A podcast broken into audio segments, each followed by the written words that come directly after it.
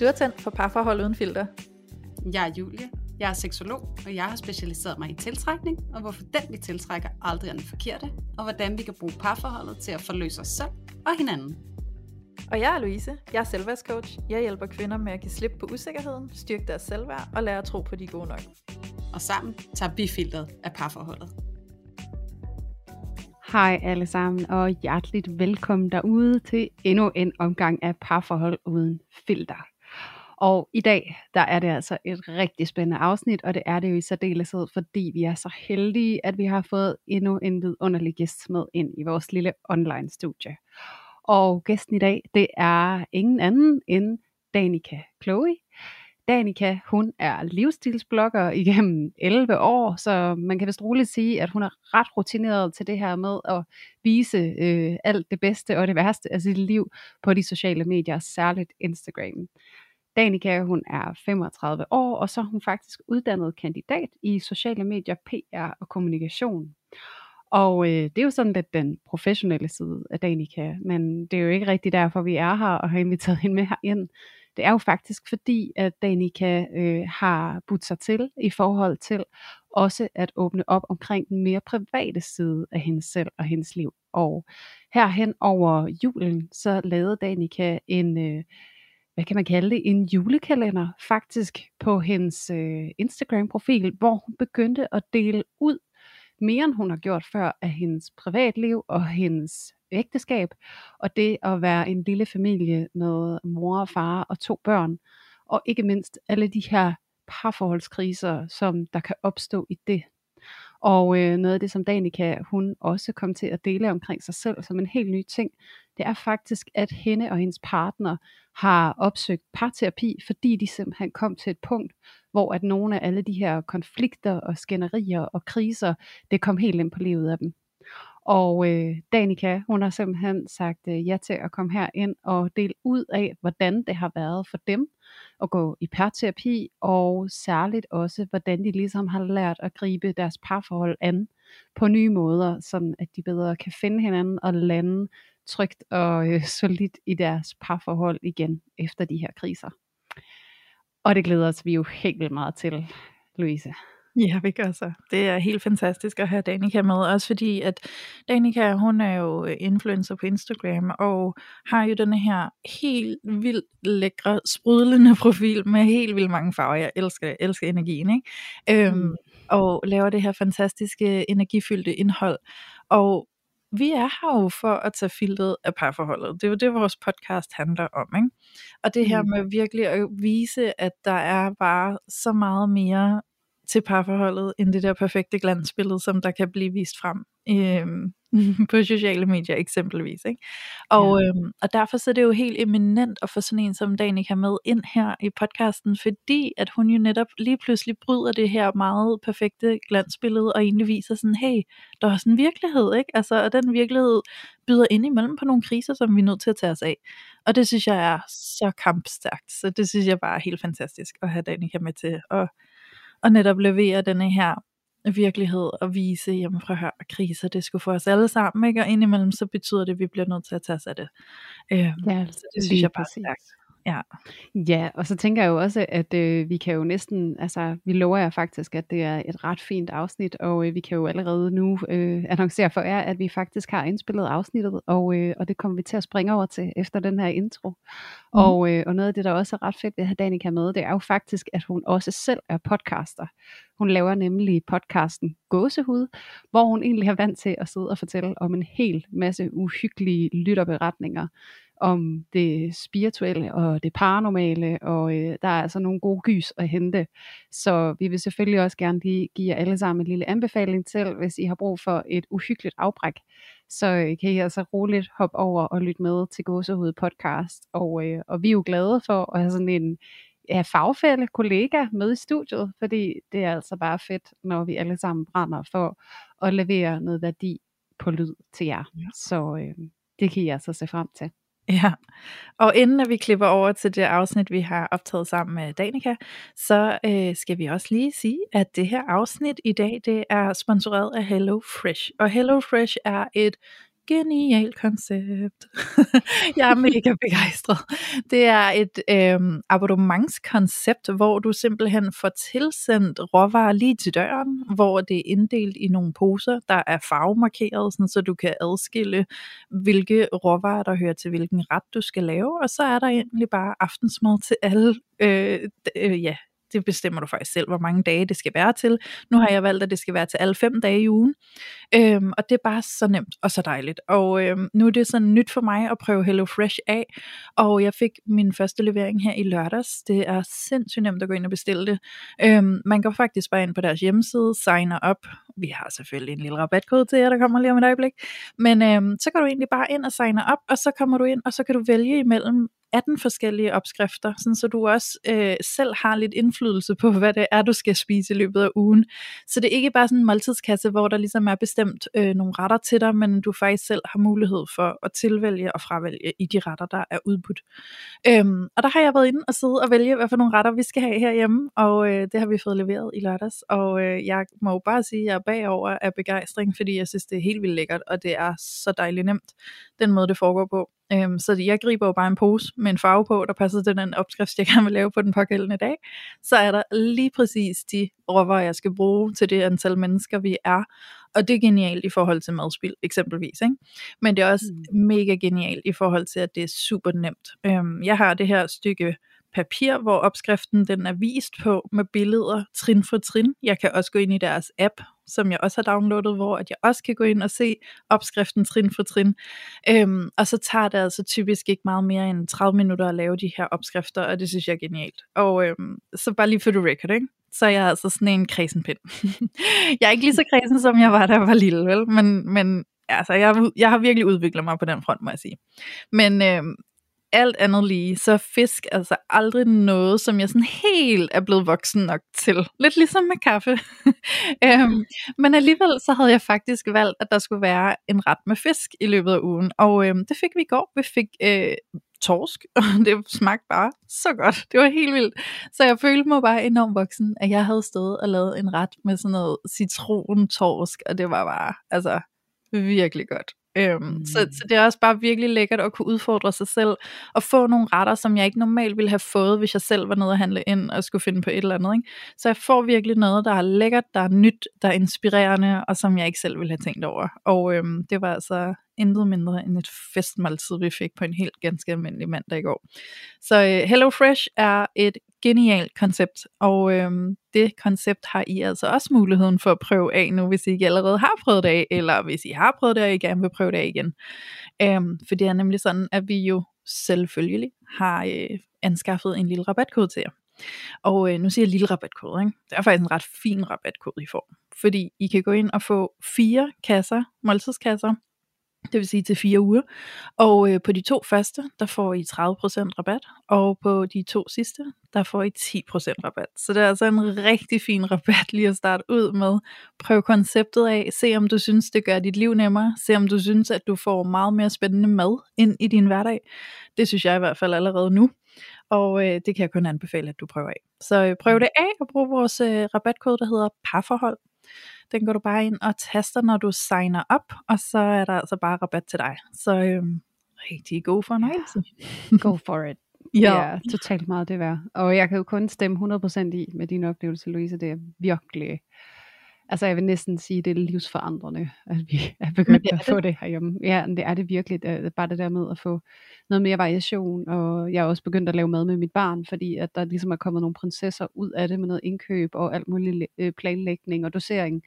Så ja. Det er bare så nemt at tilgå, at det har fået en meget mere naturlig og glædesfyldt plads i vores hverdag faktisk. Altså, det er lidt ligesom, når man køber en ny seng, ikke? Sådan, man vidste ikke, man manglede den, før man ligesom fik den bedre søvn og kan mærke, hvor meget det giver på den anden side. Ja. Det er nok lidt den oplevelse, jeg har. Så jeg stemmer 100% i med din oplevelse, og er totalt kæmpe fan af HelloFresh. Så ja. De har i hvert fald en ny kunde i mig, en vedvarende kunde. Og det kan jo være, nogle af jer andre, I får den samme oplevelse. Det kan man jo kun håbe, at det kan give jer lige så meget glæde og frihed i hverdagen, som det har givet os. Ja. Altså jeg må indrømme, nu stod jeg der i går og lavede den der opskrift, ikke? Normalt så er jeg ikke super fan af at stå og lave mad. Og lige pludselig så synes jeg faktisk, det var ganske fornøjeligt. Og jeg tror, det var det der med sådan, jeg skulle ikke tage stilling til andet end at gøre, hvad der står, jeg skal gøre. Og der er allerede udvalgt de ingredienser, jeg skal have. Jeg skal ikke måle noget af eller noget som helst, fordi der er det, jeg skal bruge i de mængder, jeg skal bruge det. Så jeg skal ikke engang måle noget af. Altså det bliver bare ikke nemmere. Så hvis du ligesom mig ikke er super begejstret for at lave mad og stå og måle af og alt muligt gøjl, så er det her altså bare nemt. Så gå ind og tilmeld dig til HelloFresh med vores rabatkode, der hedder parforhold. Så får du de to første kasser ud af 4 til 30% rabat, og de to sidste ud af 4 til 10% rabat. Så gør det, og så tænker jeg egentlig, at det er tid til at klippe direkte over til vores optagelse med Danica. Hvad siger du, Julie? Jeg stemmer endnu en gang i, og er 100% enig, og det er altså et rigtig, rigtig, rigtig fint afsnit, som I har i vente. Det er det, og god fornøjelse. Hej Danica, og hjerteligt velkommen til vores podcast. Tusind tak, fordi jeg var med. Jeg har glædet mig helt vildt. Og det har vi virkelig også. Vi har simpelthen glædet os så meget til at invitere dig med, og vi synes jo, det er så fedt, at du har lyst til at stå frem og ligesom tale højt om alle de her udfordringer, der kan være i parforhold, og ligesom være med til at tage filteret af sammen med os. Og særligt, eftersom jo du arbejder med influencing og med ligesom at stå frem på de sociale medier og dele dit liv til glæde for en hel masse mennesker, så det her er jo også særligt værdifuldt, at du også ligesom er villig til at vise alle de andre ting, som også følger med i livet og særligt i samlivet. Og jeg tænkte, om du ikke kunne have lyst til at starte med at fortælle vores lyttere lidt om, hvem du er. Jo, gerne. Jeg hedder som sagt Danica og er 35 år og bor i København sammen med min mand og to børn på 9 og 3 år. Og som du selv sagde, så arbejder jeg lidt som influencer, jeg har lidt freelance opgaver, og så har jeg ligesom jer også en podcast, der hedder Gåsehud, så det er en helt anden boldgade og sådan mere det gode gys og det overnaturlige og alt det, man ikke kan forklare. Det er ligesom det, jeg laver til dagligt og arbejder med. Ja, og altså, jeg kan jo lige så godt sige lige med det samme til alle vores lyttere derude, at jeg jo er kæmpe fan af Gåsehud.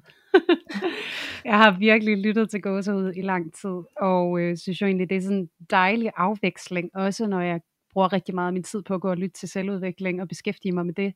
Så det her med bare at få sådan nogle lidt grofulde historier ind i øregangen en gang imellem, og så gå og få nogle chills, det kan altså noget. Og jeg synes bare, jeg vil fortælle, at jeg synes, I gør det rigtig godt, Danica. Så det er så fedt, at I laver den her podcast.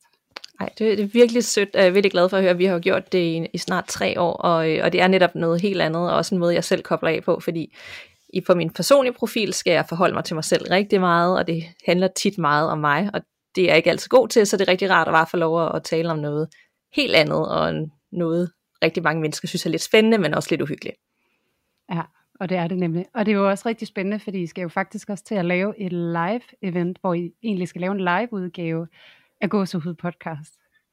Ja, det skal vi her det var egentlig i januar, men det blev så udskudt på grund af corona, så det skal vi den 22. marts i Folkehuset Absalon, hvor at vi har en klaverjant med, og der er også 2, og vi læser lytterberetning op, og der bliver lavet sådan lidt nogle special effects og lydeffekter undervejs, så et par timer med ren uhygge. Ej, hvor lyder det spændende. Jeg er lidt misundelig over, at jeg ikke bor over på Sjælland lige nu, fordi jeg gad virkelig godt være med. Og ellers så kommer afsnittet også ud bagefter, som de andre. Så hvis man nu ikke kan komme med, så kan man også høre det præcis, som man plejer at gøre. Ej, perfekt. Og rigtig, rigtig god info at dele til vores kære lyttere derude, der sidder og tænker, at det lyder altså lidt spændende. Det kunne jeg godt lige tænke mig at være med til. Hvis I nu sidder derude og har en forkærlighed for uhygge, ligesom Danica og jeg i hvert fald har. Men i dag så skal vi jo ikke snakke så meget om uhygge. Vi skal jo faktisk snakke om dig, Danica, og vi skal jo tale om det, du er kommet her for at gerne ville dele med alle vores lyttere, og det er jo din fortælling om dit eget parforhold og nogle af de udfordringer, I måske har stået overfor. Og jeg kunne egentlig rigtig godt tænke mig at starte med at høre dig, hvad der ligesom var din motivation for at sige ja til at deltage i podcasten, da vi kom og spurgte dig.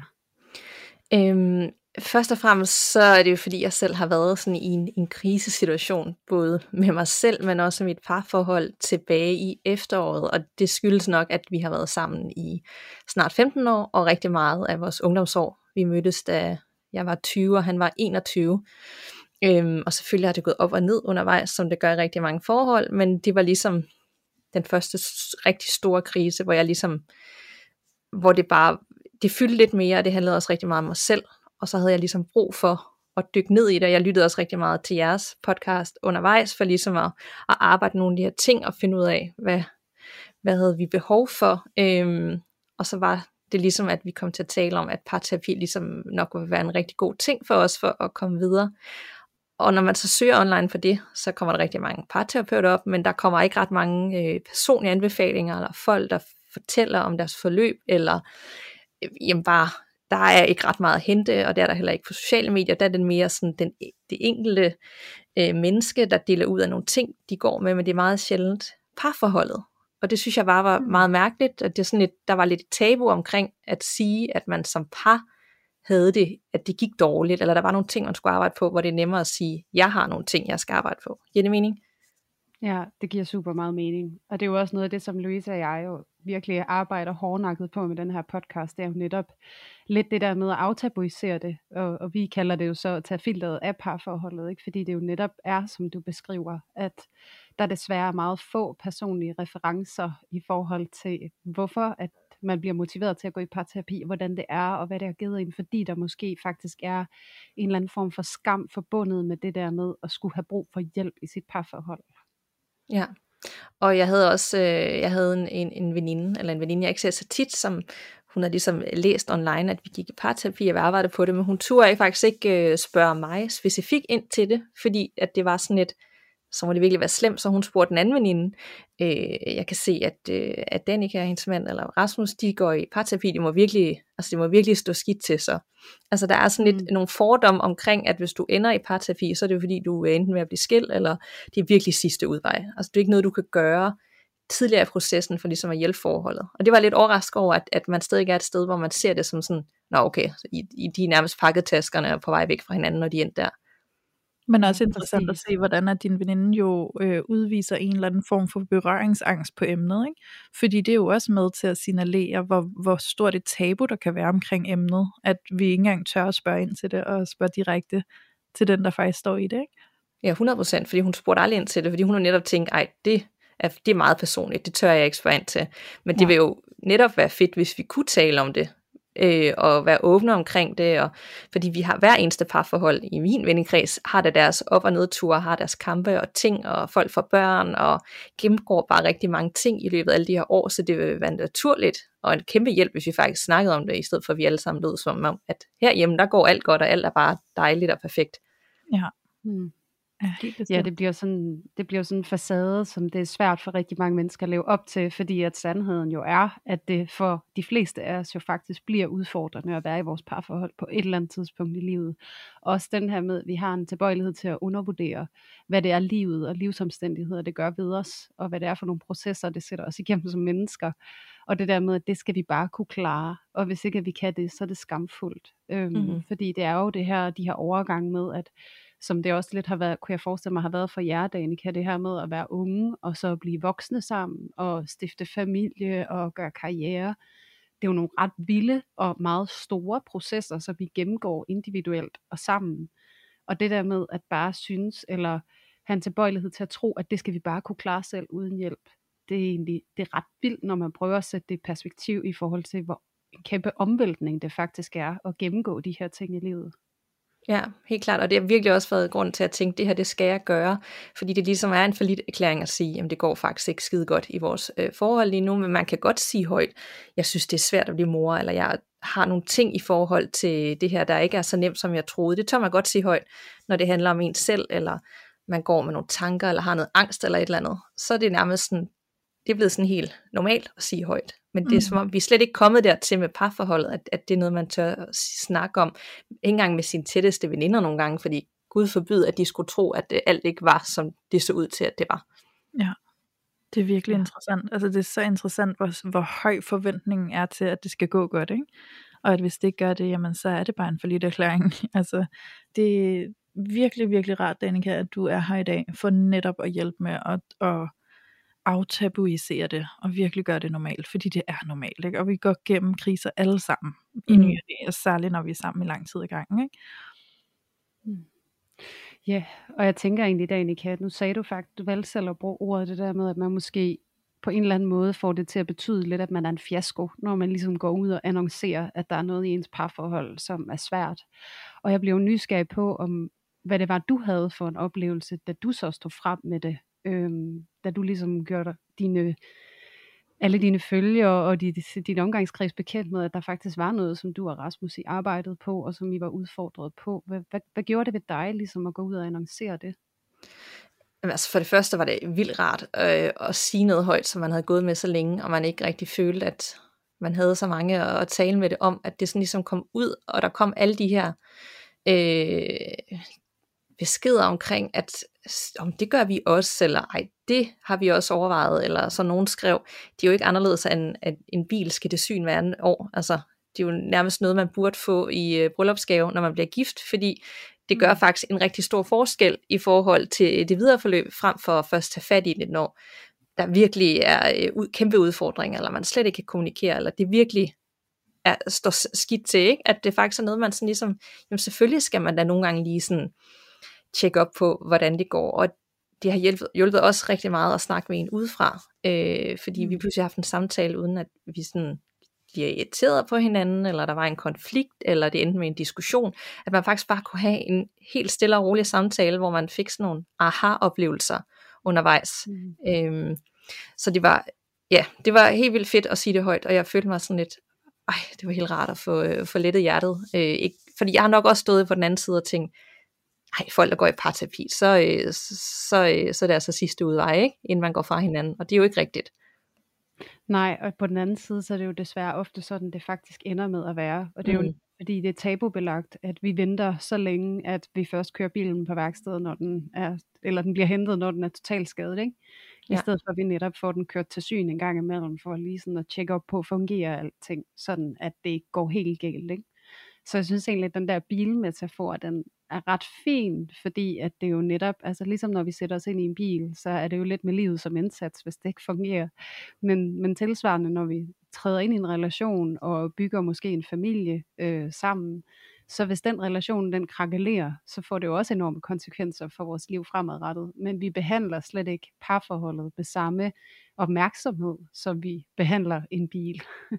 Så derfor synes jeg faktisk, det er rigtig fedt, at du tager den sammenligning med ind i det, fordi at det netop også er et billede, som jeg så godt kan genkende.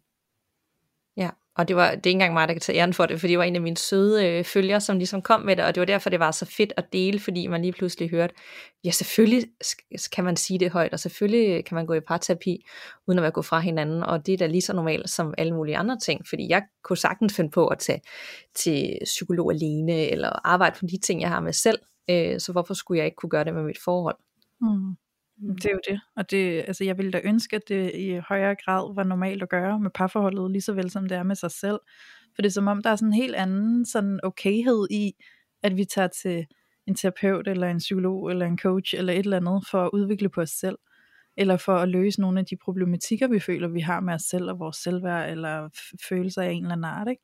Men så snart at vi trækker vores kæreste med, eller vores mand, eller vores partner, og skal sidde der i terapi sammen, så som om, der kommer bare sådan en helt anden drama over det på en eller anden måde, ikke? Og det ville bare være fedt at kunne i højere grad se på det som noget helt normalt, og som noget rigtig fint, og noget rigtig godt at gøre, ikke? Så lad os håbe, det her er med til at slå et slag for det. Det er sjovt, du siger det, fordi da vi skulle afsted første gang, så havde jeg det som om, at jeg skulle til eksamen. Jeg var så nervøs, fordi jeg skulle ligesom, hvad nu hvis jeg ikke ved, hvad jeg skal sige, og jeg følte ligesom, at jeg skulle sådan stå på skud for mit eget forhold, hvilket var fuldstændig åndssvagt, men det var fordi jeg ikke vidste, hvad jeg gik ind til. Det var noget helt andet, end hvis jeg skulle have været afsted selv. Ja, fordi hvis du havde været afsted selv til en psykolog eller en terapeut eller et eller andet, hvad, ville du så ikke være spændt der, eller sådan, der ville du måske gå mere afslappet ind i det? Ja, altså selvfølgelig havde der nok også været sådan lidt nervøs, men det var bare en helt anden følelse, inden der, det er jo ikke noget, jeg havde lyst til inden. Altså jo, jeg havde jo lyst til det, jeg havde ligesom sagt, jeg følte, det her det var godt for os, men da dagen så kom, så tænkte jeg sådan lidt, det kommer meget tæt på nu skal jeg pludselig forholde mig til mig selv og til min mand og relationen og hvad vi kan arbejde på og hvad udfordringen er, og der skal sidde et fremmed menneske og spørge ind til vores forhold. Altså det blev pludselig sådan lidt i mit hoved på forhånd meget sårbart, at jeg skulle sidde og dele ud af de her ting, men da vi så sad i det derinde, altså så kom, du ved, så væltede det jo bare ud, og det kom helt naturligt, og det kom helt bag på mig, for jeg tænkte, hvad nu hvis jeg ikke ved, hvad jeg skal sige? Ja. Var det måske også, altså Danica, jeg sidder og tænker, jeg har jo ikke selv prøvet at være til parterapi faktisk, og det tænker jeg nogle gange, om jeg skal prøve at gøre, bare for at gøre det, hvis min partner har lyst til det. Men jeg tænker også, at kvæg jeg selv er coach og arbejder så meget med selvudvikling, så det er som om vi har det meget internt herhjemme, ikke? Sådan, jeg bringer det ligesom ind i hverdagen, at vi snakker så meget om alting hele tiden, ikke? Men jeg sidder og tænker, nu siger du det der med at være lidt spændt, da du skulle derhen, og du næsten følte, du skulle til eksamen. Er det også den der følelse af, nu står vi i en krise, og vi har besluttet os for at tage til en parterapeut for at få nogle redskaber og noget hjælp til at udvikle os og til at komme ud af den her krise? Er det lige så meget, fordi der er den der følelse af, hvad hvis vi kommer ud derindefra og må konstatere, at vi ikke kan redde os? Ja, det er nok også det. Det er en blanding af mange ting, fordi man lige pludselig får andre øjne på det, og jeg tror også, jeg havde sådan et ting nu, hvis hun dømmer os, eller mig, eller ham, for at have gjort nogle ting, som man ikke selv har tænkt over, og man faktisk har håndteret noget vildt dårligt, eller noget unfair, urimeligt, eller hvad ved jeg. Jeg kan godt have sådan tendens til at sådan et, og ikke være fan af, hvis nu folk ikke synes om mig. Og hvad nu hvis hende her parterapeuten, hun ikke kan lide mig, eller jeg ikke gør det ordentligt, eller der ikke er en god kemi. Der er mange ting, der sådan var på spil i hele det der, fordi jeg er sådan en, der overtænker alle situationer. Ja. Men vi var begge to nervøse. Han havde det heller ikke sådan godt. Jeg tror også, det var fordi, du ved, nu bliver det ved en ting at sige, vi skal i parterapi. Det kan man jo godt sige i et forhold mange gange. Ej, nu tror jeg virkelig, at vi har brug for noget hjælp. Men en anden ting er faktisk at gøre det, og stå derinde, og ligesom, og bare lægge kortene på bordet, og så bare være ærlig, og skulle snakke til hinanden, og faktisk kigge hinanden i øjnene på en anden måde, man gør herhjemme, hvor man bliver distraheret af alle mulige ting. Altså. Ja. Ej, jeg synes, det er så spændende, det du siger, Danica, fordi at noget af det, du også siger, det der med at være god til at gå til terapeut, ikke? Altså være god til at gå i terapi. Altså jeg synes, det er jo så sigende for netop, altså det problem, som der jo tit opstår i forhold til det her, det er jo det her med, at vi tror nærmest, at vi altid skal være perfekte og styre på det, og det er en præstation, og man er bange for at komme ind og blive afsløret på en eller anden måde, sådan, jeg har ikke styr på det, eller nu skal du se mig fra min grimme side, og det ved jeg ikke, om jeg er villig til, eller har lyst til, eller er klar til, fordi hvad siger det så om mig? Og jeg siger det, altså, grunden til at jeg hiver det op, ikke, det er fordi, jeg kan jo faktisk genkende det rigtig, rigtig godt. Noget af det største for mig, når jeg har været i terapi, både som par, men også individuelt, det er faktisk at hvad kan man sige, boste mig selv lidt over for terapeuten, og så sige, du skal vide, at jeg gerne vil være god til at gå til terapeut. Yeah. så det der med, at jeg sidder og prøver ligesom at gøre det godt, og vise den gode side, eller du ved, sådan, svare rigtigt på spørgsmålene på en eller anden måde, fordi at vi jo har tit og ofte desværre en tilbøjelighed til at tro, at den der sårbare og grimme side, den må bare ikke være der, og den må bare ikke være nogen steder. Og det er jo faktisk tit og ofte det, der bliver roden til problemet, det er, at vi har så stærk en overbevisning om, hvem vi skal være, for at vi må være. Og det ved jeg ikke, om du også sådan kan genkende, at det ligesom handler meget om den der frygt for egentlig at vise sig selv, der hvor man ikke føler sig stærk. Det er præcis en følelse, jeg sad med inden, og egentlig også derinde. Altså der er ingen tvivl om, at derinde, så var jeg den, der talte mindst, fordi det sidder hele tiden og rumsterer i mit hoved, sådan, nu skal jeg også, altså netop det der med, nu skal jeg også svare korrekt på det her spørgsmål, og der er jo ikke et korrekt svar, det er jo, hvordan jeg føler, men jeg følte, at jeg ligesom skulle leve op til en eller anden idé om, hvordan man skulle være god til parterapi, og det er jo dybt åndssvagt, når jeg siger det højt nu, at jeg tænkte sådan, men det gjorde jeg, altså jeg skulle for alt i verden ikke fremstå som en eller anden, der slet ikke kunne finde ud af at være i et parforhold på 15 år, og gjorde nogle forkerte ting.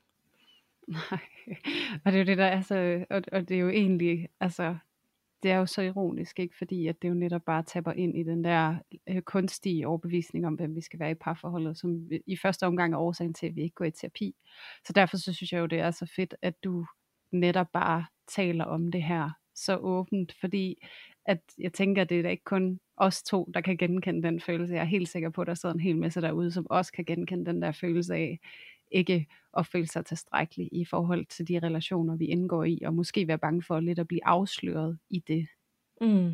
Og det er nok også derfor, mange venter så længe med at gå i parterapi, eller overhovedet sådan bringe det på bordet, fordi det er nogle gange nemmere bare at være i det, man kender. Ja, der er nogle udfordringer måske, og noget man mangler, eller nogle følelser, eller et eller andet, der ikke bliver mødt, men det kan faktisk være nemmere nogle gange at ignorere det, lige indtil at det har vokset sig så stort, og man lige pludselig står i en eller anden større krise, og tænker, hold nu op, hvad gør jeg lige?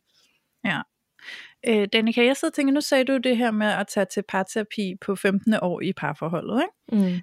Mm. Og vi har jo faktisk også fået nogle spørgsmål fra nogen. Du har jo både sendt en spørgerunde ud på din Instagram, og vi har gjort på vores. Så der er kommet nogle spørgsmål ind, og der er jo faktisk en, der spørger, om der er noget, der hedder for tidligt i forhold til parterapi og parforholdets længde. Så jeg tænker, nu er I jo kommet til parterapi på 15. år i jeres parforhold. Vil du have ønsket, I var taget til det noget tidligere? Hvad er dine betragtninger eller sådan tanker omkring, kan man gå for tidligt i parterapi i forhold til, hvor lang tid man har været sammen?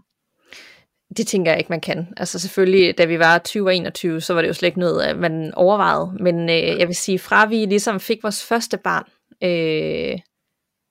deromkring, der havde vi sådan den første store krise, hvilket nok er helt naturligt, når der er mindre tid til hinanden, og der var gang i hverdagen, og det hele handler om at arbejde, og få det hele til at gå op i en højere enhed, og når man så endelig skal slappe af, så kan man nærmest ikke lige overskue andet, end at bare ligge for sig selv. Der havde vi vores første store krise, som vi håndterede selv, men vi nok ikke håndterede ret godt, og ligesom også har været det, der har vokset sig større, når vi så har ramt en krise gennem årene, for det sidste så at blive for meget. Så jeg tænker helt klart, at jeg synes ikke, man skal have sådan et ligesom også, du ved, det er en krisesituation, det skal være et stort problem, eller en kæmpe udfordring, før man kan gå til terapi og tale sammen. Vi er jo stadig i processen, det er jo ikke sådan, at nu har jeg været til parterapi, og nu ved jeg, hvad det går ud på, og nu har jeg bare styr på mit forhold. Altså for mig er det noget, vi er nødt til at fortsætte med, nogle gange mere, hvis der er en presset periode, eller vi kommer tilbage nogle dårlige vaner igen, og nogle gange kan der gå længere tid imellem, fordi nu kører det, og nu er der styr på tingene. Så det er noget, man skal ligesom mærke efter i sit forhold, hvad man har brug for, føler man sig hørt og mødt, og de følelser, man har. Det var tit noget, jeg gik i hvert fald med, det var det der med, at jeg havde nogle følelser, jeg følte mig ikke altid forstået i de følelser, jeg havde.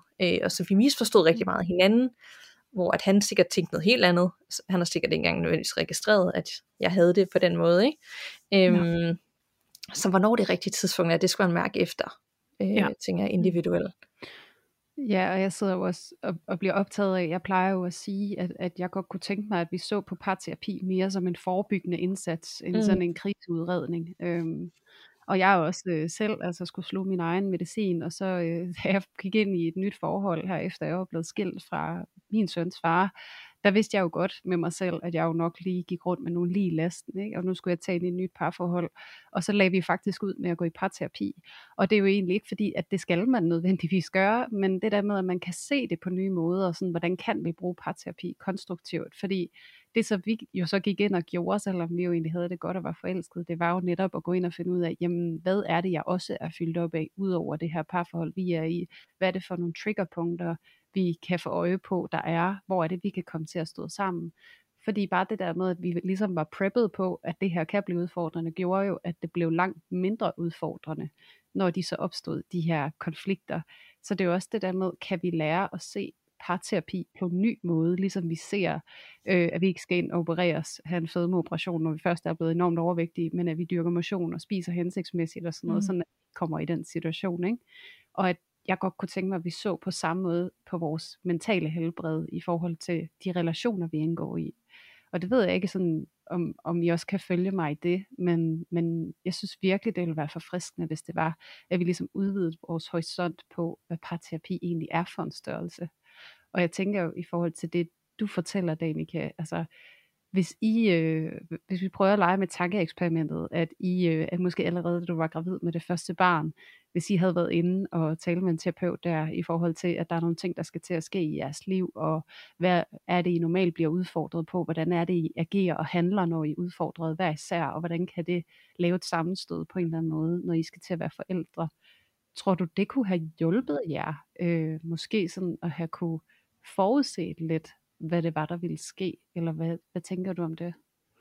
Ja, i den grad, det havde gjort alverden til forskel, at vi ligesom havde netop det der med at tale forventninger versus realiteten, og en ting er, at man bliver nybagt forældre, men også alt andet, der er sket inden med flytninger og karriereskift og familiedrama og dødsfald, altså der er bare rigtig mange ting, som bygger sig op på meget kort tid, tænker jeg ligegyldigt, hvilket forhold man indgår i, så for os så havde det gjort en kæmpe forskel, hvis vi havde lært, fordi vi har jo vitterligt kun været til parterapi 2 gange i alt, siden vi startede, ikke?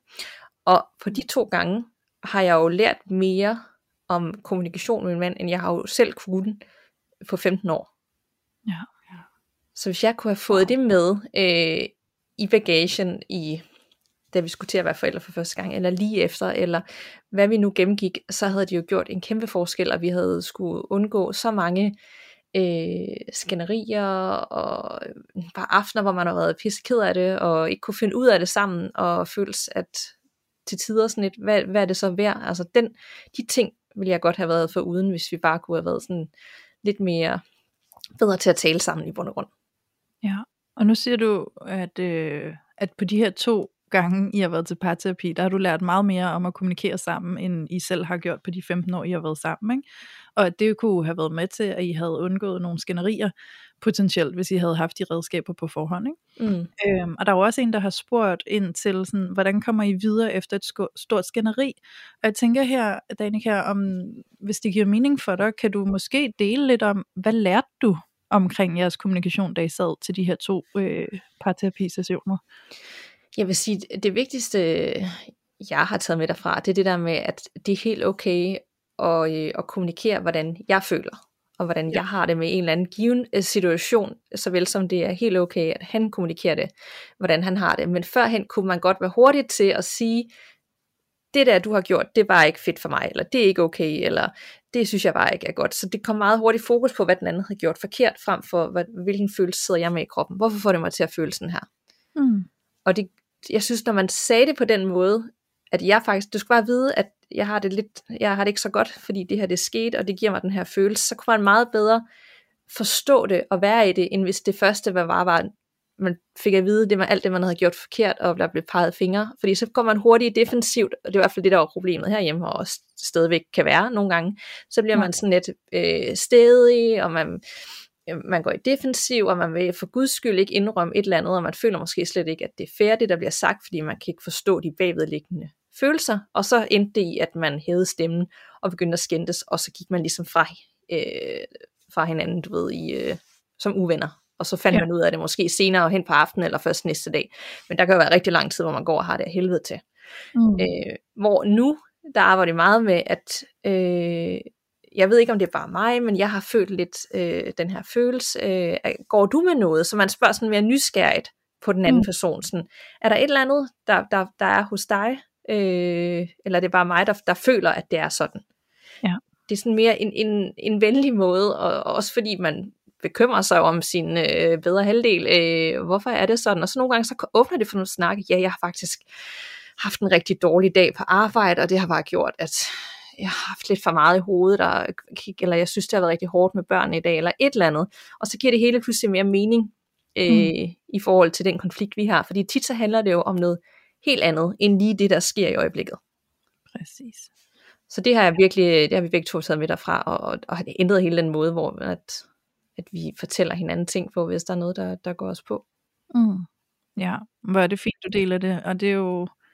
Jamen, det er jo så fint, jeg sidder og smiler hele vejen igennem, mens jeg lytter til dig. Fordi det er virkelig det der med at blive nysgerrig på hinanden, ikke? Og i virkeligheden møde hinanden meget mere, end det handler om bare at stå og blive så indebrændt over en situation, ikke? Men faktisk undersøge, hvad er det egentlig, der sker lige nu? Fordi hvis jeg føler, at der er et eller andet, så kan det jo også godt være, der er et eller andet over i dig. Så skulle vi ikke lige prøve at undersøge det sammen, ikke? I stedet for bare at gå i flæsket på hinanden med det samme, ikke? Lige præcis, og der har vi nok haft tendens til før at skip hele den del, hvor man er kærlig og nysgerrig, og så lade den køre lidt for langt, måske har gået nogle flere dage og følt et eller andet, man har ikke sat ord på det, og så tit så er det eskaleret, det er simpelthen for sent, man har taget den, og hvor begge parter er sådan lidt, og så bliver det bare sådan, du har gjort, nej, du gjorde det, og du ved, det bliver man jo aldrig enige om, og det kommer der sjældent noget godt ud af, i hvert fald hos os. Nej, det er rigtigt. Så bliver det bare sådan noget mundhuggeri, ikke? Ja.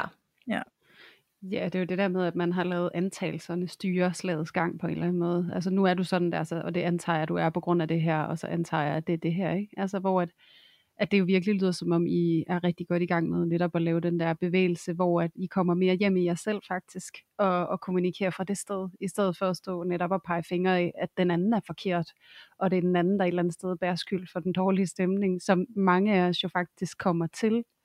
fordi vi for ofte har sådan lidt et ydre fokus frem for sådan et indre fokus, ikke? Hvor at vi er mere optaget af, hvordan har jeg det, og hvordan tager jeg ansvar for, hvordan jeg har det, og hvordan kommunikerer jeg det, uden at give den anden ansvar for, hvordan jeg har det.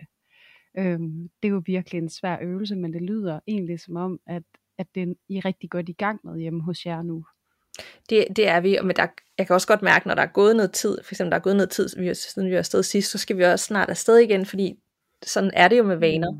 Du bliver rigtig god til noget, men så når hverdagen kører, og du bliver presset igen, så kan de godt have tendens til at kigge frem de dårlige vaner, og så skal vi lige ned forbi hende igen, og ligesom lige få sat ord på nogle af de her ting, og så kan vi øve os sammen igen. Men det har også været en lettelse, at jeg har tidligere følt sådan lidt med følelser, og skulle sige, hvad jeg føler, at hvorfor føler jeg sådan, det er da også dumt, at jeg føler det her, der er jo sikkert ikke noget, men at det faktisk er helt okay at sætte ord på sine følelser, også selvom at de ikke giver mening for den anden part, fordi de skal jo have lov til at være der, og det er okay, at jeg har det sådan her, den her aften, hvis det er sådan, jeg føler, og at skulle dele det med sin partner.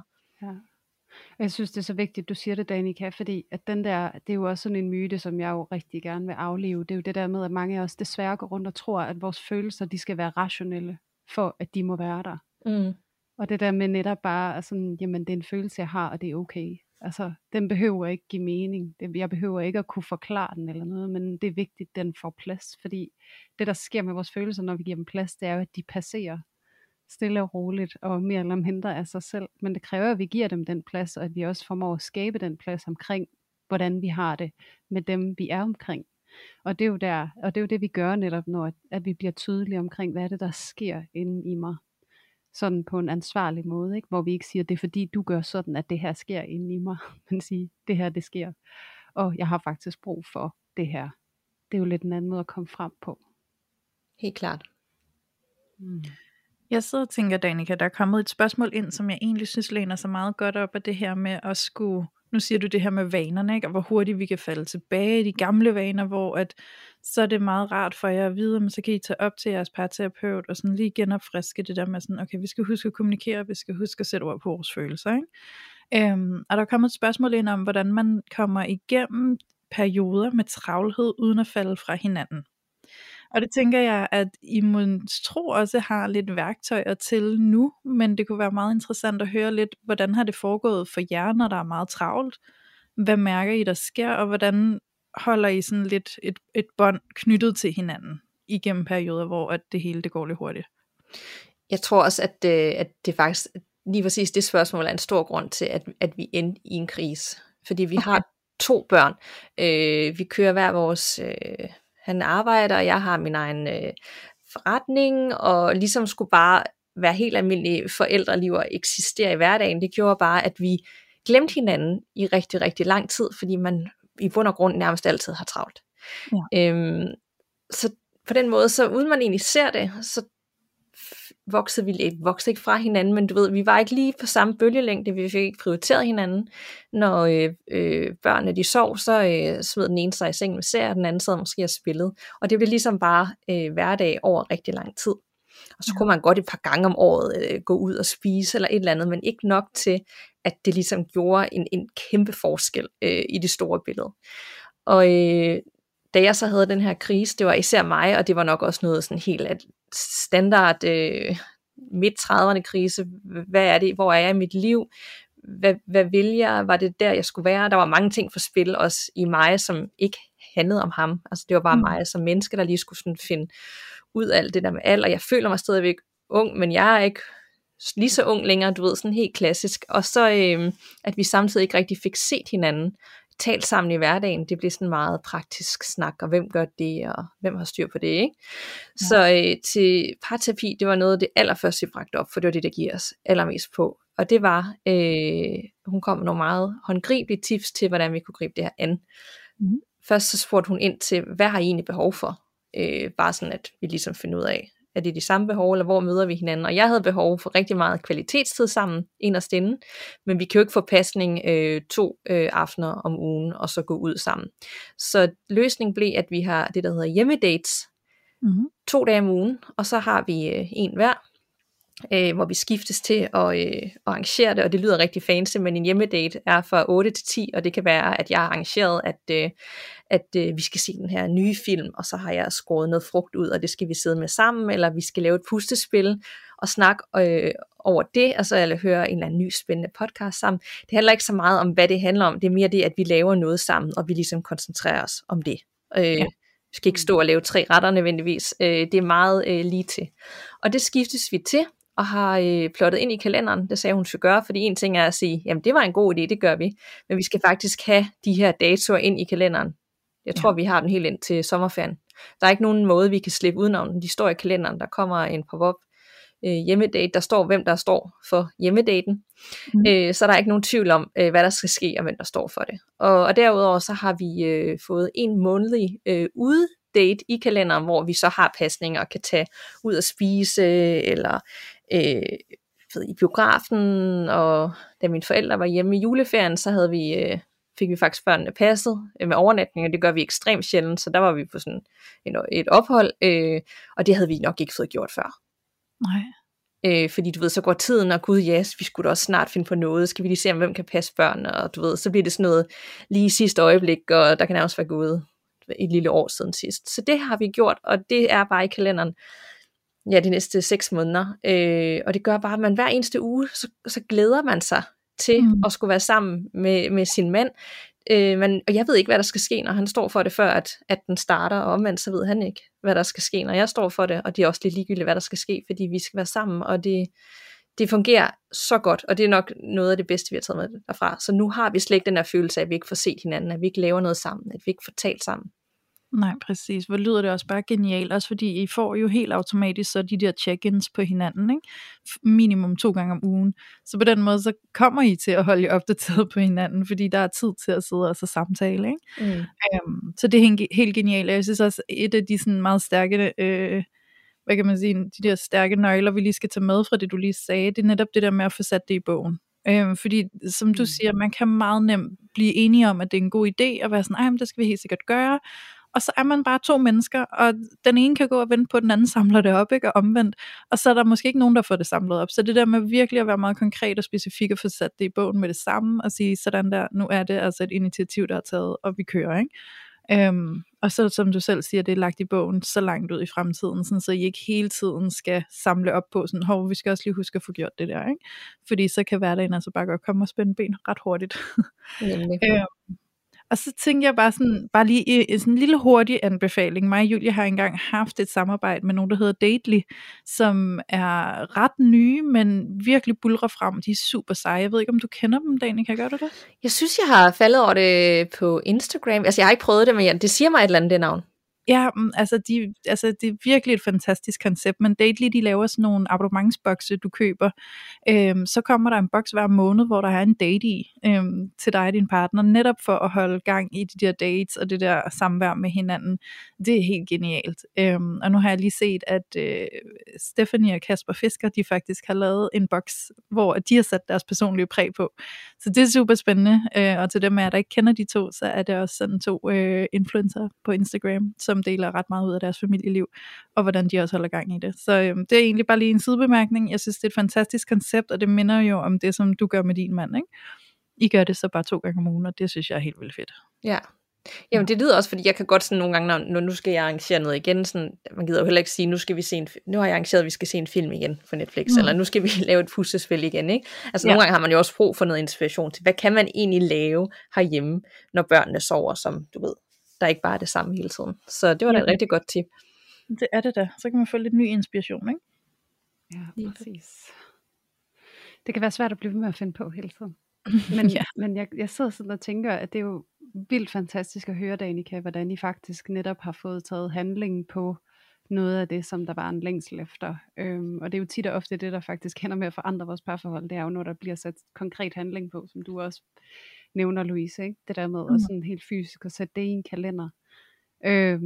Og så er jeg jo lidt nysgerrig på, at nu hvor I så har gjort det i noget tid, hvad er det så du mærker, der er forskellen for jer i jeres samvær sammen generelt? Altså nu hvor I ligesom har forpligtet jer på at gøre det her med hinanden, har det allerede nu måske lavet en forskel for jer? Det har det helt klart. Det synes jeg allerede, det gjorde efter den første uge, og jeg tror også, det handler om, at jeg følte førhen, at før vi gik til parterapi og havde ligesom det her i kalenderen, så var det ligesom mig, der skulle tage initiativ til alt.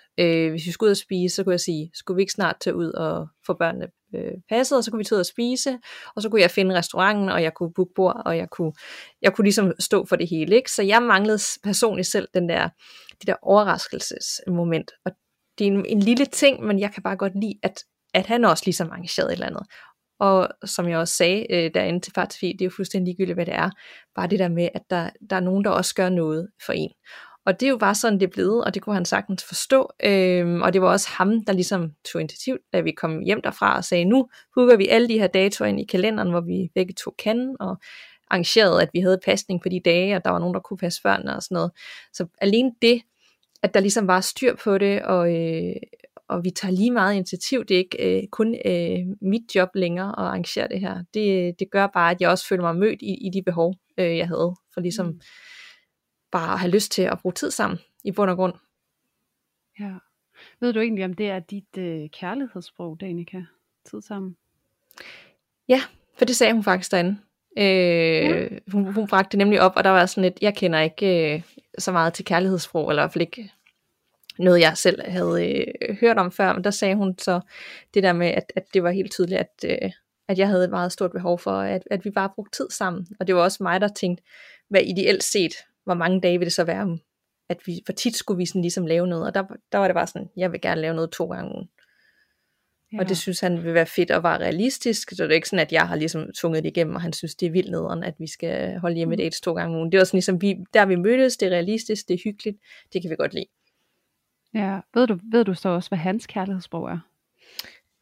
Nej, for hun bragte det bare ind som sådan en sidebemærkning i forhold til det, fordi jeg snakker om det der med at lave ting sammen, og at der blev taget initiativ for begge sider. Men jeg ved ikke nok om kærlighedssprog, det ved I sikkert rigtig meget om, så jeg ved ikke engang, hvad de andre er. Lige for en god ordens skyld, så vil jeg lige sige, at der var lidt knas på linjen, så vi kommer altså lige til at samle op på samtalen, der hvor vi slap, og det kan være det, fordi vi har dig med, Danica. Jeg ved jo, at der nogle gange er lidt spøgelser på linjen hos jer, så det kan være, at de har integreret sig ind i vores podcast nu, hvor du ligesom er på besøg. Det håber jeg ikke. Det kunne faktisk godt være, det oplever jeg i hvert fald rigtig tit, der lige er lidt forstyrrelser. Så I må godt være her. Men I skal ikke gøre os bange. Er det ikke sådan, I plejer at sige? Ja, I skal ikke forstyrre teknikken, plejer vi også lige at sige. Fordi ellers så kan det blive nogle rigtig lange dage. Ja, lige præcis. Men med spøgelser og det hele, så tager vi den simpelthen bare lige igen. Fordi at der, hvor vi slap, det var nemlig, at jeg jo spurgte dig ind til det her med kærlighedssprog. Og vi ligesom kom omkring, hvor tydeligt det er blevet, at dit kærlighedssprog, det er det her med tid sammen.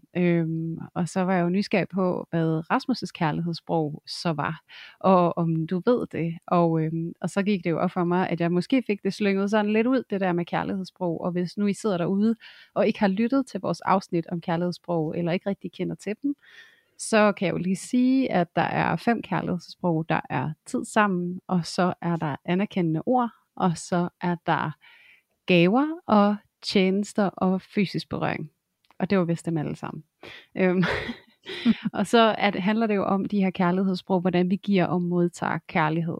Så hvis nu vi siger, at Rasmus han har fysisk berøring, og han er rigtig god til at komme hen og holde om dig, og tage dig i hånden og æde dig og nusse dig og røre ved dig, men at dit kærlighedssprog så er tid sammen, så kan det jo godt være, at selvom at Rasmus viser dig hans kærlighedssprog, så er det ikke der, hvor du føler dig elsket, fordi for dig ser kærlighed på en anden måde. Og det er jo derfor, det er super interessant, særligt hvis man har haft nogle krummelyre i parforholdsrelationen, at så se på, om det kan hænge sammen med, at vi måske udtrykker og modtager kærlighed forskelligt. Og så var jeg jo nysgerrig på det her med Rasmus, om du ved, hvad det er, hans kærlighedssprog er. Ja, altså nu blev det sådan ligesom smidt ind som en sidebemærkning til parterapi, men han har helt klart altid gjort så meget i tjenester. Altså han har, du ved, jeg tager mig hjemmet, jeg laver mad, eller jeg gør rent, hvilket er vildt fantastisk, men det har også tit været hans måde at ligesom vise kærlighed på til mig. Men jeg har ikke nødvendigvis opfattet det på den måde, fordi jeg netop har lagt det i noget andet, og bruge tid sammen. Så selvom hvor dejligt det har været, så har jeg ikke nødvendigvis altid opfattet det som hans form for kærlighedserklæring til mig. Nej. Og det er jo netop det, der er så interessant, ikke? At selvom at man går og synes, at man gør virkelig opmærksom på sig selv, og at man er til stede i relationen, og man holder af den anden, hvordan det egentlig bare kan falde helt ved siden af nogle gange. Og dermed også, hvor vigtigt det faktisk er at få en forståelse af og en indsigt i, sådan, hvordan kan vi vise hinanden, at vi er her, og at vi engagerer os og investerer os i relationen. Og så synes jeg jo, det er fantastisk at høre, hvordan at parterapien jo netop har hjulpet til, at det er noget af det, som du mærker nu, Danica. At der netop er det der engagement i jeres relation, hvor du kan mærke, at kærligheden den ligesom kan få lov til at blomstre, fordi at I ligesom har integreret den her nye måde at være sammen på med hinanden. Ja, og bare lært hinanden at kende, altså på en helt ny måde, fordi man tænker, at man kender sin mand efter så mange år sammen, når vi har vokset op sammen nærmest, ikke? Men alligevel så kan man gøre ting, hvor man tror, det betyder det ene, men den anden registrerer det slet ikke. Altså det er ret sådan aha-oplevelse, jeg i hvert fald fik derinde.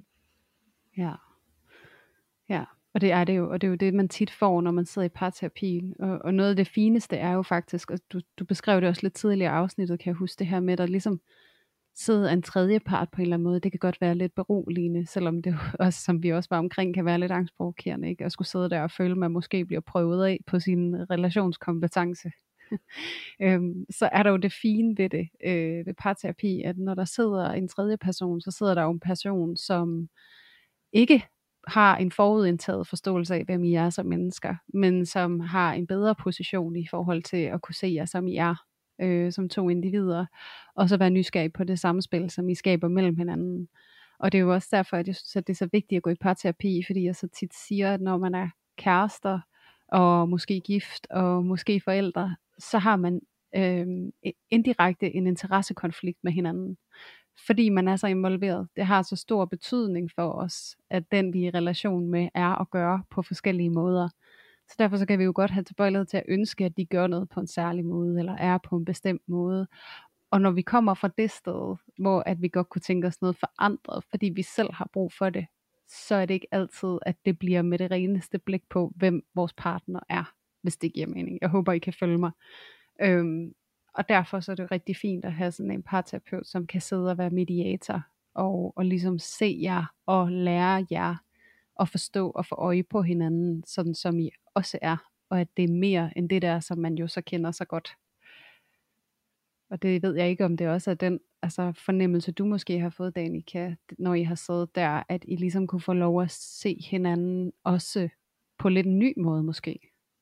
Jo, helt klart.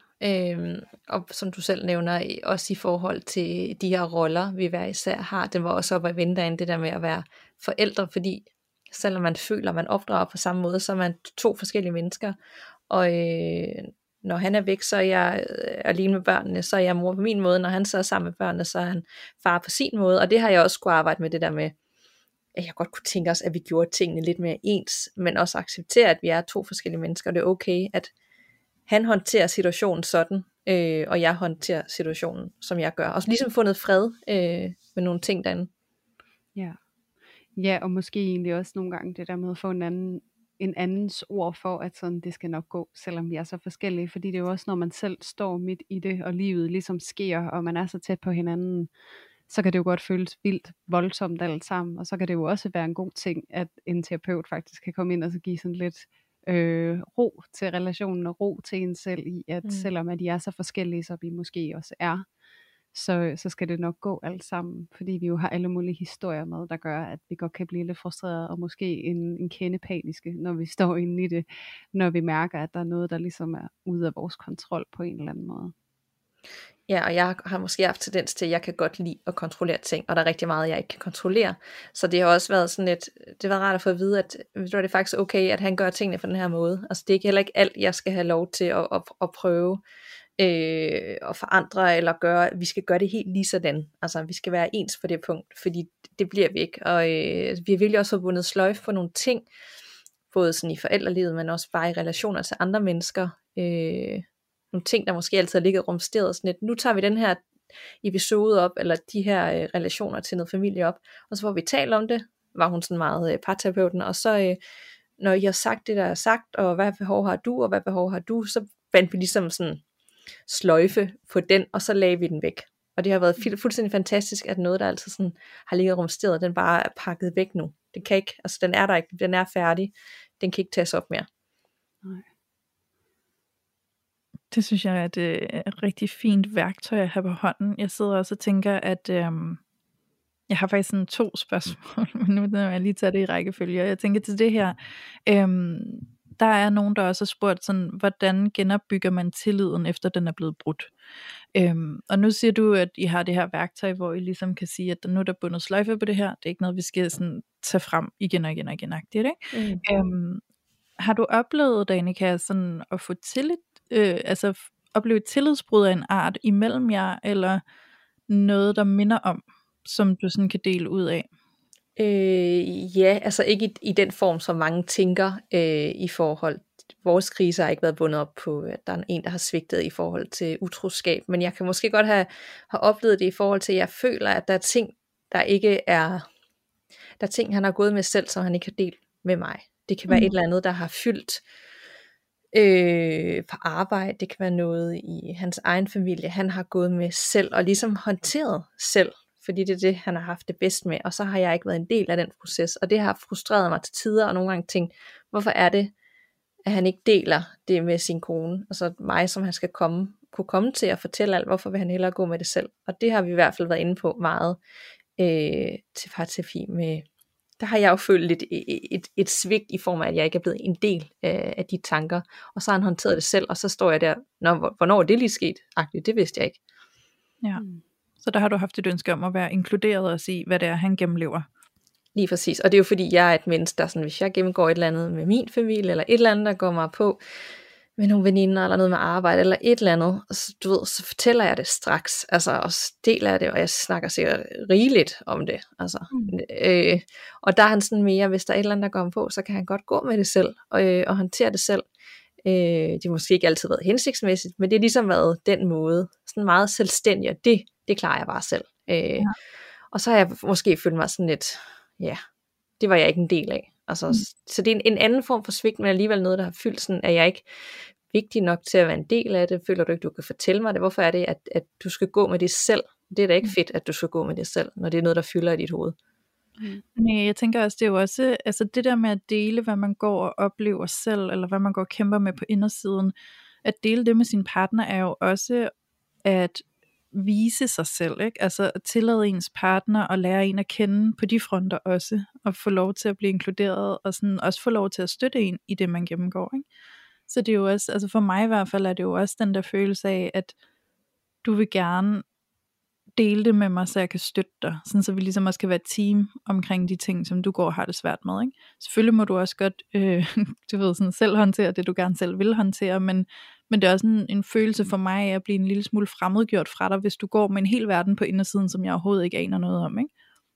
Netop, jeg føler nok til tider, at det har været sådan lidt, så har vi kørt hvert vores ræs, sådan lidt solo, vi gør det på hver vores måde, og så gør vi det sideløbende, men netop havde jeg manglet den der, jamen vi er i det sammen, og vi fortæller hinanden ting, når der er noget, der går os på, og vi håndterer det sammen, fordi det er det, vi gør, vi er et stærkt team, vi hjælper hinanden, ikke?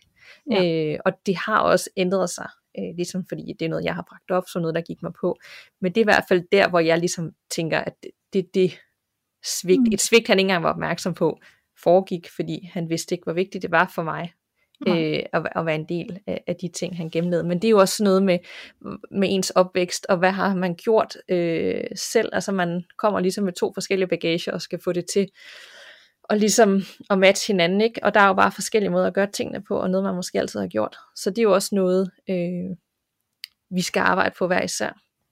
Ja, præcis. Jeg tænker faktisk... Nå, Julie, jeg har faktisk lidt spørgsmål, jeg ville stille dig. Så jeg er super nysgerrig også, Danica, nu hvor du siger, at han jo i en periode gik og hvad kan man sige, håndterede tingene selv på solohånd, eller hvad man skal sige. Hvordan var det så for ham i forhold til at sige ja til at gå i parterapi, og faktisk komme ind og skulle dele med en terapeut og med dig, og sådan skulle til lige pludselig at åbne op for, at det er noget, vi gør i samarbejde med hinanden? Der var han heldigvis helt åben, da jeg bragte det op i efteråret. Det var ikke sådan, det gider jeg fandme ikke. Der var han sådan, det forstår jeg godt, du siger, det er jeg enig i. Og så sagde jeg til ham, så har jeg bare brug for, at du tager initiativ og så bestiller tid. Fordi det var der, vi især var et sted, hvor jeg følte, at det var mig, der skulle stå for sådan nogle ting, hvis det skulle ske.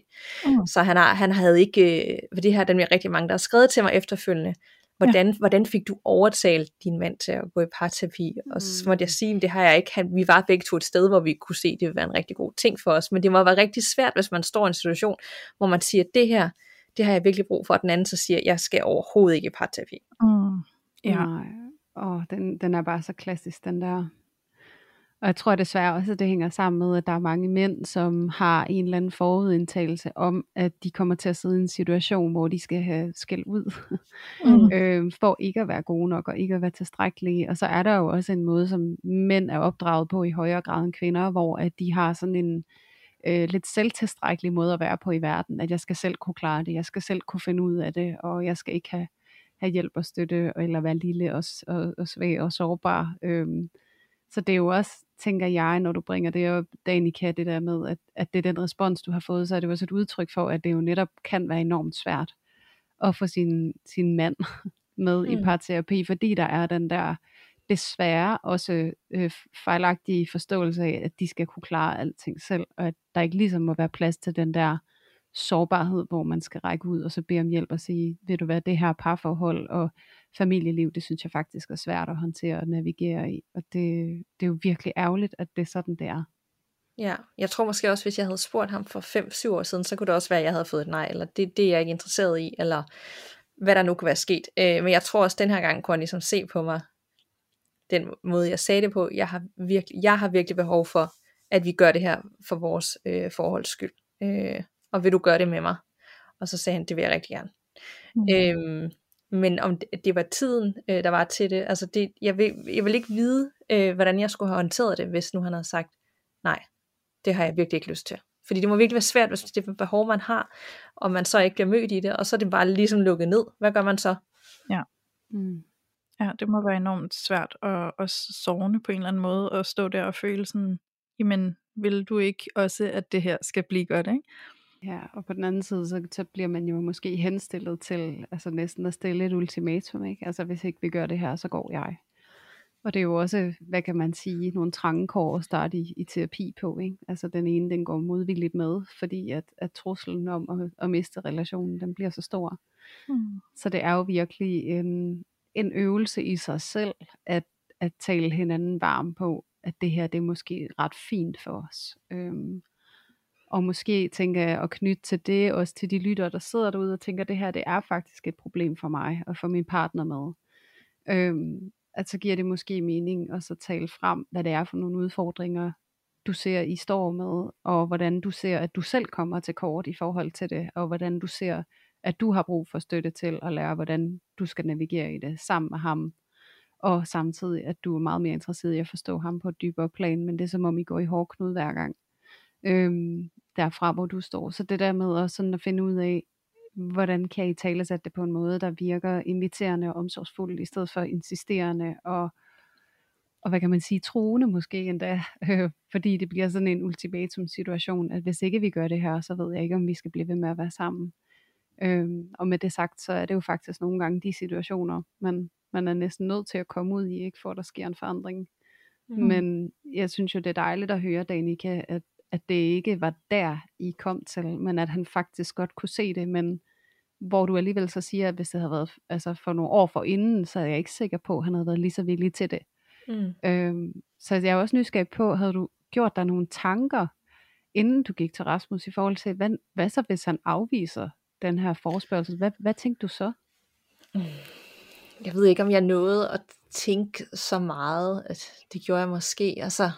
Jeg tror bare, jeg havde så meget fokus på at sige, at jeg var virkelig ked af det, og det vidste jeg også godt, han var. Og det var ligesom, jeg følte, at vi var nået til et sted, hvor vi ikke kunne løse de udfordringer, vi havde selv. Og jeg havde virkelig brug for at snakke med en sammen med ham. Fordi ønsket var jo, at det skulle blive bedre, og vi skulle løse det her. Fordi hvis jeg ikke havde lyst til det, så havde jeg jo måske givet op. Men det svære var jo i, det var jo alt, da vi først havde været afsted første gang, så var gejsten der jo, så var troen der på det, og man var jo man blev nærmest lige nyforelsket for en periode, fordi det var alt det der med op til, jeg er spændt, og jeg er nervøs, og nu gør vi det ikke, og så havde man bare den bedste snak, man har haft i flere år, og fik løst så meget på så kort tid, at man gik derfra med sådan, wow, altså, skulle der ikke mere til, end at vi købte bare 1 time med en parterapeut, og vi er allerede kommet så langt, altså. Og så derfra, så bliver det jo meget nemmere til næste gang, for nu har vi jo, vi ved hvad det går ud på, vi har fundet en parterapeut, vi har en god kemi med, og det har faktisk gjort en forskel for os. Så det svære er jo faktisk det der op til, hvor man ligesom bringer det på bordet, og bliver enige om det, og siger det højt. Det her, det kunne være godt for os.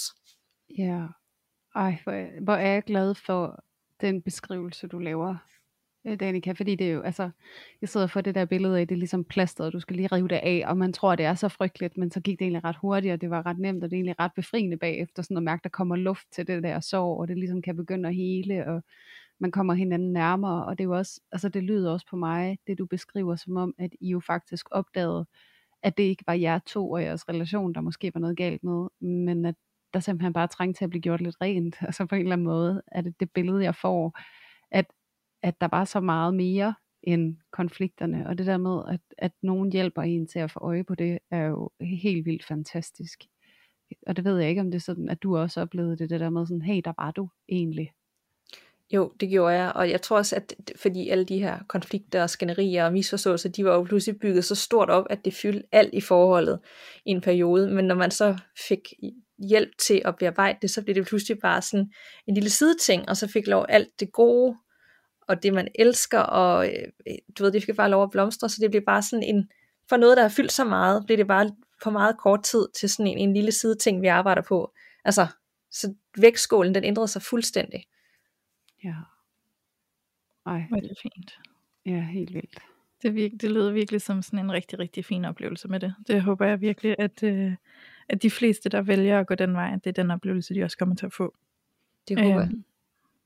Ja, det håber du også kan en ja, det tænker jeg. Og jeg tænker, at parterapi kan se ud på rigtig mange forskellige måder. Og hvis der er nogen af jer derude, der sidder og tænker, at I har fået mod på at prøve det af, så husk også, ligesom Danica siger her, at de har altså fundet en terapeut, som de har en rigtig god kemi med.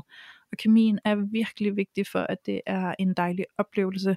Så hvis I nu kommer ind til en parterapeut, og I ikke lige synes det batter, og at det ikke lige fungerer, og I ikke lige kan mærke jeres terapeut, så vær altså ikke helt opgivende, og lad være med at stoppe der. Altså prøv en anden terapeut, fordi det er nogle gange det, der skal til, indtil vi lander et sted, hvor det fungerer, fordi vi har god kemi med vores terapeut, ikke?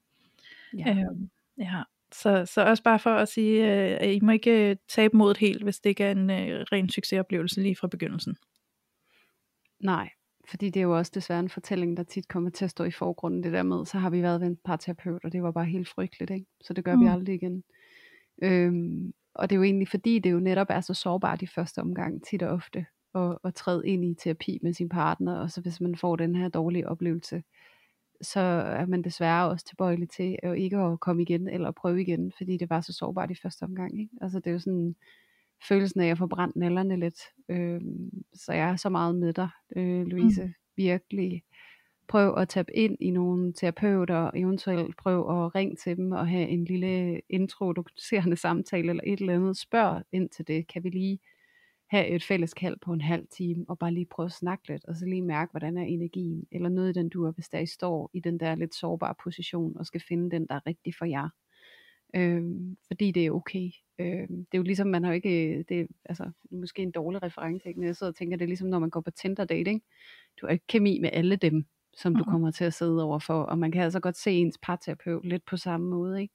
Altså, ja. Der er jo nogle mennesker, man bare svinger med, og så er der nogen, man bare ikke svinger med, og sådan er det, og det er bare rigtig vigtigt også at tage højde for i den her kontekst. Helt bestemt. Det er det virkelig. Så det er egentlig bare en opfordring til at holde modet oppe, hvis I ikke lige har sådan en helt rar oplevelse, ligesom Danica fortæller om her, med det samme. Og Julie, så vil jeg bare lige høre, har du flere spørgsmål, som du brænder inden med, som du godt lige vil stille Danica, inden vi runder af? Ja, altså jeg kunne rigtig godt tænke mig at spørge dig, Danica, nu hvor du har været igennem den her 30 års krise og været sammen med din mand i 15 år, og I har fået 2 børn, og du er selvstændig, og I har et vildt arbejdsliv. Og med der, hvor du står nu, og alt det, du har lært, hvad er det så, du har allermest lyst til at give videre til vores lyttere derude, nu hvor du er herinde for at tage filteret af? Så kan du sætte nogle ord på det? Ja, tal sammen. For guds skyld, vi har haft tendens til at trække os og tænke, ved du hvad, så klarer det bare selv og lidt ignorere hinanden. Og det er noget af det, der kan, i hvert fald for mig, dræbe og gøre en virkelig trist et forhold. Det er, når man simpelthen ikke engang taler sammen længere. Jeg siger ikke, at kommunikation skal være perfekt. Man kan jo have sine udfordringer, men prøv at sætte ord på de følelser, du går med, og tænk det som, at det skal komme fra dig, og ikke skal handle om den anden part, men faktisk bare fortælle, hvordan du har det, og holde ligesom bolden på egen banehalvdel, fordi man kommer rigtig langt med det, når man bare prøver at kommunikere til hinanden, hvordan man går og har det, hvis der er et eller andet, man går med, om man har det godt eller skidt, eller der er et eller andet, der gør dig trist, eller ja, hvad end det kan være, så bare tal sammen, og så være helt okay med, at hvis man har brug for terapi, så er det overhovedet ikke et tabu. Altså det kan være fuldstændig fantastisk, og det kan være for alle tidspunkter i livet. Det skal ikke være, når du står i en midt 30'erne krise og ikke har talt med din mand, føler du i et år. Altså det behøver slet ikke at komme derud. Altså tag det med. Det er vildt godt givet ud af min erfaring, og det kan lige pludselig blive meget nemt at håndtere de ting, der har fyldt så meget kontra før. Ja, og så tænker jeg også en lille bonusinfo til det, du egentlig siger, Danica, det var, at du sagde tidligere det her med, at man jo faktisk næsten også kan få lov til at opleve at være sådan helt nyforelsket i hinanden igen, fordi man får sorteret alt det der skrald fra, og egentlig mærker alt det, I kan, når I flytter fokus fra alt det, I ikke rigtig kan, ikke? Jo, og det har vi virkelig oplevet, og det synes jeg er vildt, at man stadigvæk kan efter så mange år sammen, at ja. Netop når man får sorteret alt det derfra, der fylder, så kan man virkelig finde hinanden helt for ny, og få sådan en periode, hvor det nærmest føles, som om man lige har mødt hinanden igen, og hvor tit får man lige lov til det i livet, og det er jo fantastisk, og der skal nok komme endnu flere for os episoder, du ved, der får os lige ud af kurs, og der sker jo mange ting i løbet af livet, det er jo livet, så vi skal holde fast i den her vane med, at være okay med, at få hjælp udefra, og arbejde på det, og at vide, at det er en proces, og der ikke er sådan, nu er vi i mål, nu kan vi slappe af. Det vil jo altid være noget, vi skal dedikere tid til at arbejde med, og kigge indad, for ligesom at udvikle os sammen. Ja, netop, det er noget, man dedikerer sig til. Og jeg havde faktisk en veninde her for ganske nylig, der sagde til mig, at hende og hendes mand, de er begyndt at gå til parforhold en gang om måneden. Og det betyder, at de går i parterapi, og det synes jeg var rigtig fint.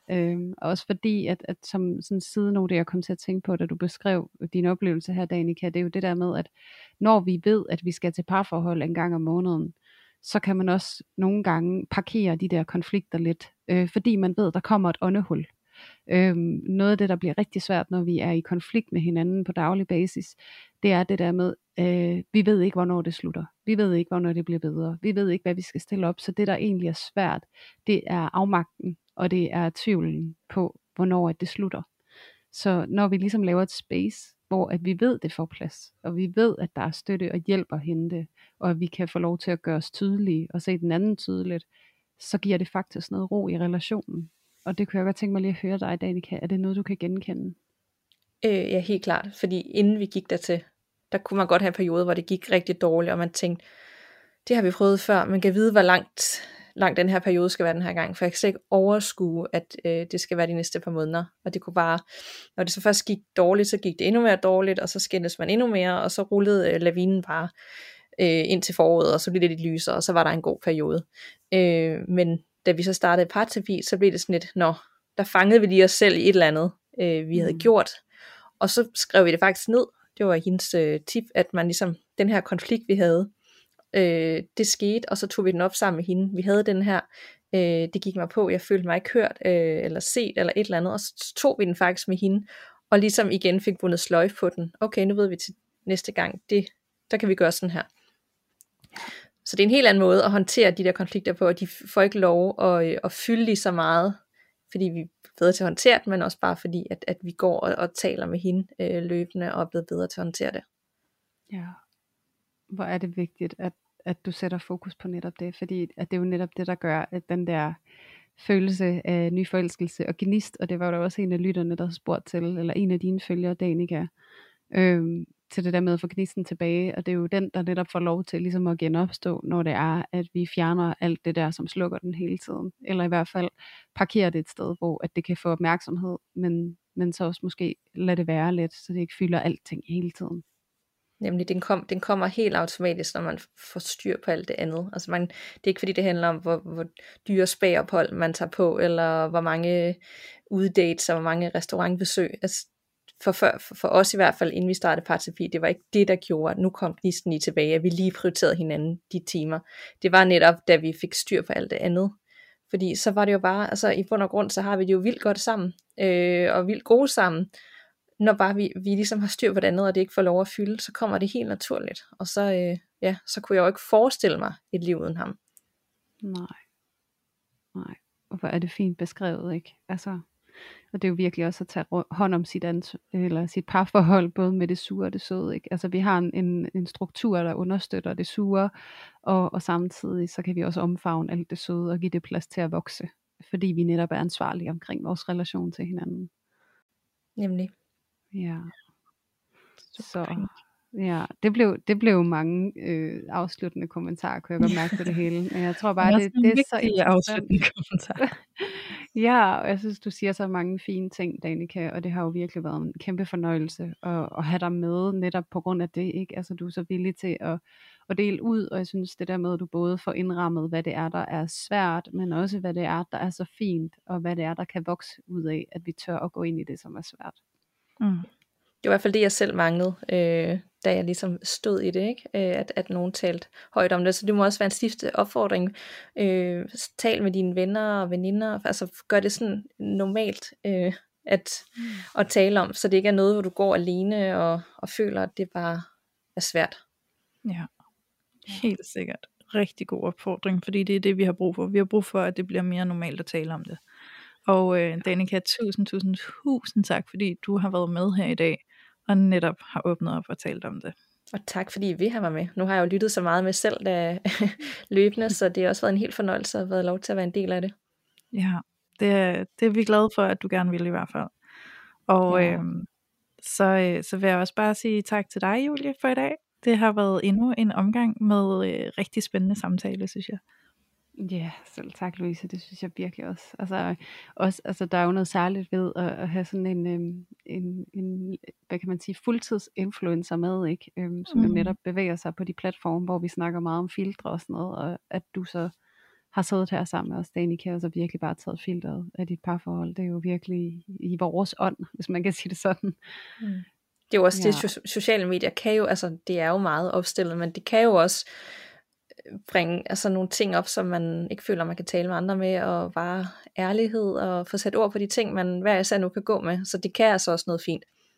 Ja, helt sikkert, og det er jo også en anbefaling til måske for jer der sidder derude og synes at det har været rigtig interessant at lytte til Danicas historie, så kan I jo gå ind og følge Danica Chloe inde på Instagram, og der kan de jo læse lidt mere om din historie og jeres historie, Danica, så hvis nu de sidder derude, vores kære lytter, og synes at du er vildt interessant, så får I i hvert fald lige en opfordring herfra til at gøre det.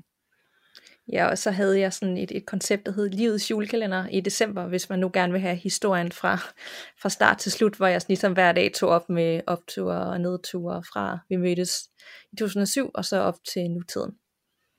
Ja. Spændende. Ja. Det har jeg ikke set, så det kan være, at jeg skal ind og se det. Ja, det så jeg, og det var også derfor, jeg skrev til dig, Danica. Fordi jeg tænkte sådan, ej, hvor er det fedt, det er en fed ny side af din profil. Fordi jeg fulgte dig jo egentlig mest, fordi jeg netop lyttede til Gåsehud, og så fandt jeg ud af, gud, hun er jo også influencer åbenbart, en af dem. Og så synes jeg bare, du altså sådan, også bare props til dig og alt det andet, du laver på din profil, udover ligesom at dele ud af dit privatliv, så det er jo også virkelig en interessant profil, hvis man er lidt en nørd i forhold til interiør og mode og sådan noget, så det er jo virkelig et rart sted at være inde på din profil. Tak. Men det er det virkelig, du har simpelthen... Ej, men du inspirerede hele min sommergarderobe her i 2021, så... Hold da op. Ej, tusind tak. Jamen, det ved jeg ikke, om det er egentlig sjovt at tage det op nu, men jeg har jo egentlig, altså jeg har virkelig skrevet mange beskeder til dig i forhold til, hvad for en kjole du har på. Det er sådan noget, jeg synes er hyggeligt, ikke? Sådan, du ved, det er ligesom veninderne, sådan, hvad synes du om den her, eller hvad er den, er den størrelsesvarende, eller hvor har du købt den, ikke? Altså det er jo bare sådan hyggelig, hyggelig snak. Ja, og du har bare sådan en lys og fin profil, det bliver man altså bare glad i løbet af. Ja, så ja, kæmpe anbefaling. Men så tænker jeg, at jeg vil sige tak for i dag til dig, Danica. Tak fordi jeg måtte være med. Selvfølgelig. Det kan være, at du vil være med igen en anden gang. Det vil jeg gerne. Så kan det være, der er et eller andet nyt, jeg ligesom kan evaluere på, eller der er sket på min selvudviklingsrejse. Ej, spændende. Det er et godt kort at have i baghånden. Tak, Danica. Tak. Og så tænker jeg, at Louise Vito, vi skal jo lige huske at nævne endnu en gang, at det her afsnit, det er sponsoreret af HelloFresh. Uh-huh. Og det betyder jo, at vi jo har fået den her rabatkode til jer. Og vi vil lige for en god ordens skyld, en sidste gang her, inden vi siger endeligt farvel og tak for i dag, dele den her rabatkode med jer. Og det betyder jo, at I kan få 30% rabat på de to første kasser og 10% rabat på de to sidste. Og det kan I altså, hvis I bruger koden uden filter, når I går ind og bestiller jeres måltidskasse på HelloFresh. Så med det sagt. Og jeg mener faktisk, Julie, at koden er parforhold, er den ikke det? Er den parforhold? Det tror jeg, den er. Jeg er ret sikker på, at den er parforhold. Parforhold. Koden er parforhold. Parforhold. Ja. Okay, godt. Det er godt at have den rigtige kode. Ja, den rigtige kode er rigtig, rigtig vigtig. Og med den rigtige kode, som er parforhold, så kan I altså gå ind og afprøve HelloFresh og få 4 kasser, det vil sige 4 ugers mad hjem leveret til jeres adresse. Og med rigtig, rigtig fine rabatter. Så gå ind og prøv konceptet af. Mm-hmm. Mm-hmm. Det er lækkert og enormt anbefalesværdigt. Ja. Og... for god ordens skyld, så vil jeg også bare lige slå et slag for vores loge på Facebook. Kom ind og vær medlem, hvis du ikke allerede er det. Vi er snart 2.000 medlemmer derinde, og der er der altså et fællesskab, der bare står med åbne arme til at tage imod dig og spare med dig og give dig gode råd og virkelig dele ud af omsorg, når du kommer derind. Så der kan du altså komme ind og dele dine tanker, dine dilemmaer, stille spørgsmål, du har i forhold til det, du hører i podcasten, eller til det, du går og oplever i dit eget parforhold. Og så er der altså bare virkelig et varmt fællesskab, der er klar til at vise dig, at du bestemt ikke er alene med dine dilemmaer. Så kom ind i vores loge inde på Facebook. Den finder du ved at søge på parforhold uden filter-logen. Og så lukker vi nye medlemmer ind hver tirsdag. Yes, det gør vi. Mm. Og så er I jo som altid også enormt velkomne til at give os en lille anmeldelse, eller et par stjerner inde på Spotify, Apple Podcast, eller en thumbs up inde på Podimo, hvis det er der, du sidder og lytter med.